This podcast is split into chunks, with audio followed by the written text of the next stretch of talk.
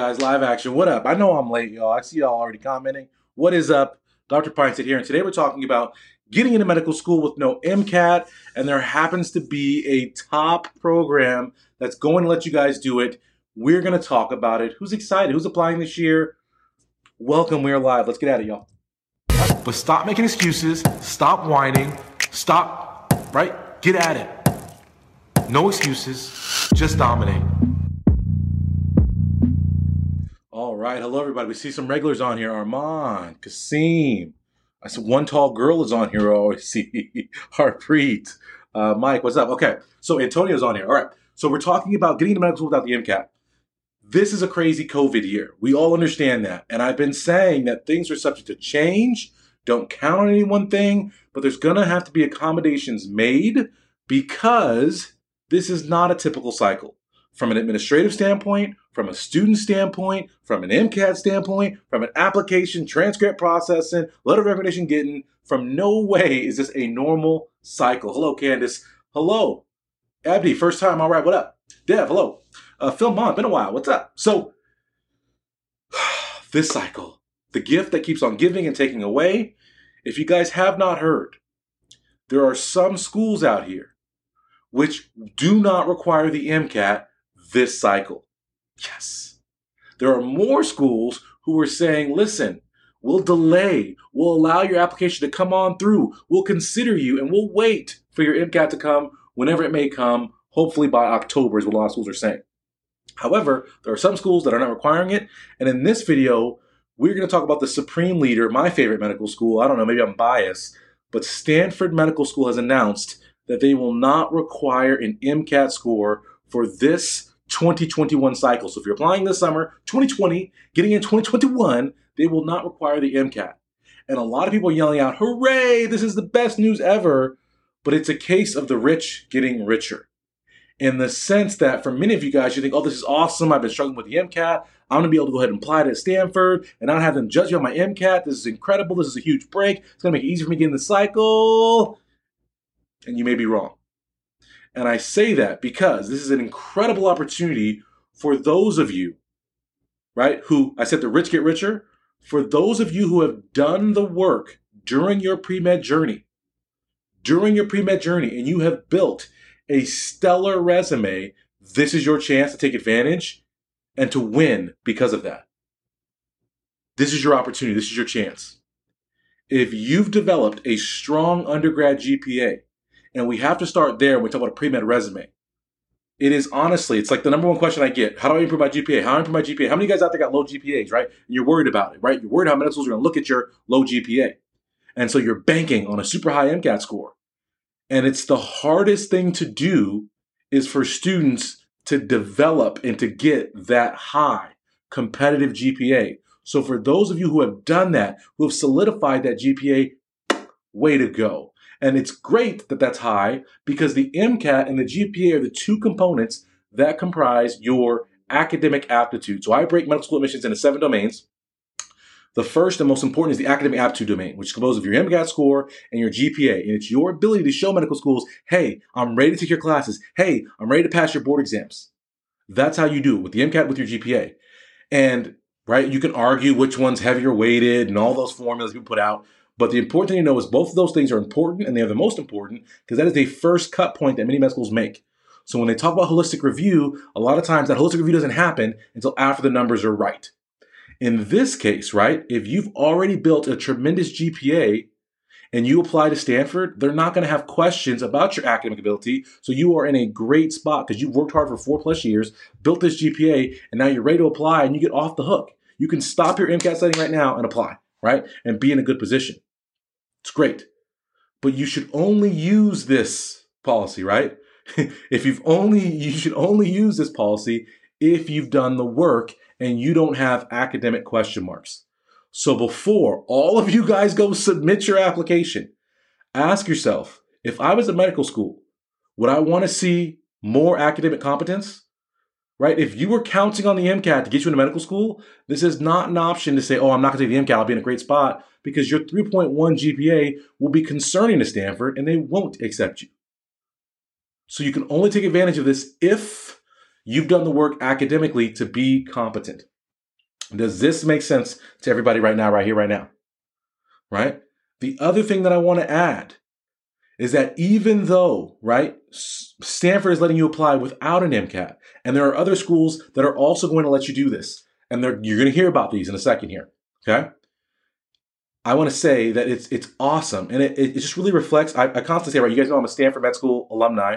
I graduated from Stanford. I'm Stanford trained MD, and I am always saying how amazing Stanford is because they have foresight, guys. They're forward thinking. They're thinking about the future. They're thinking about their students, and they are compassionate.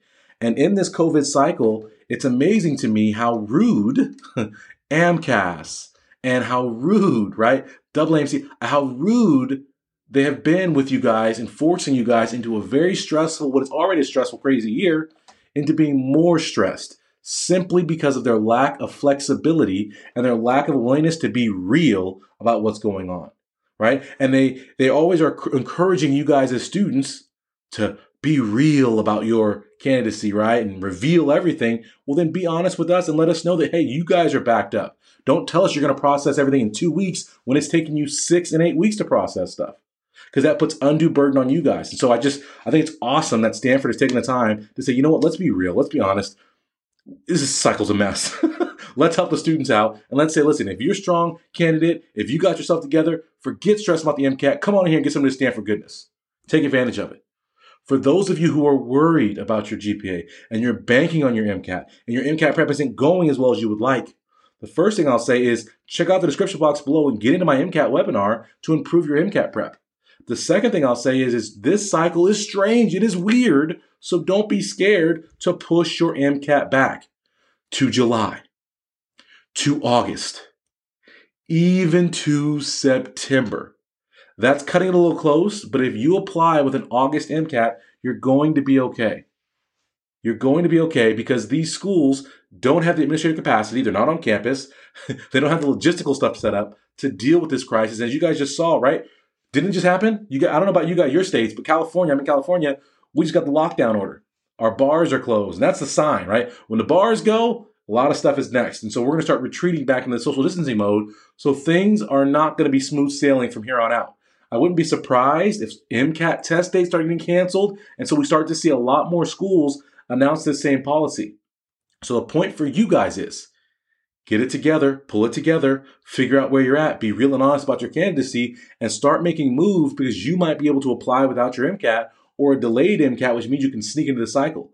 And the reason I'm doing this video, because I just talked about, I was just doing a coaching session uh, on the phone with a student. I was driving home from work, talking on the phone with my students, and she is a student who's got a tremendous GPA, 3.8, right? And she's worked hard. She's learned how to study for my five pillars course, has done well. She's built up an incredible resume, right? She's a non-traditional student, has been taking this time to work and build up a resume and explore the things that she likes to explore, right? She's really into mental uh, health and mental wellness. So she's been exploring all that stuff.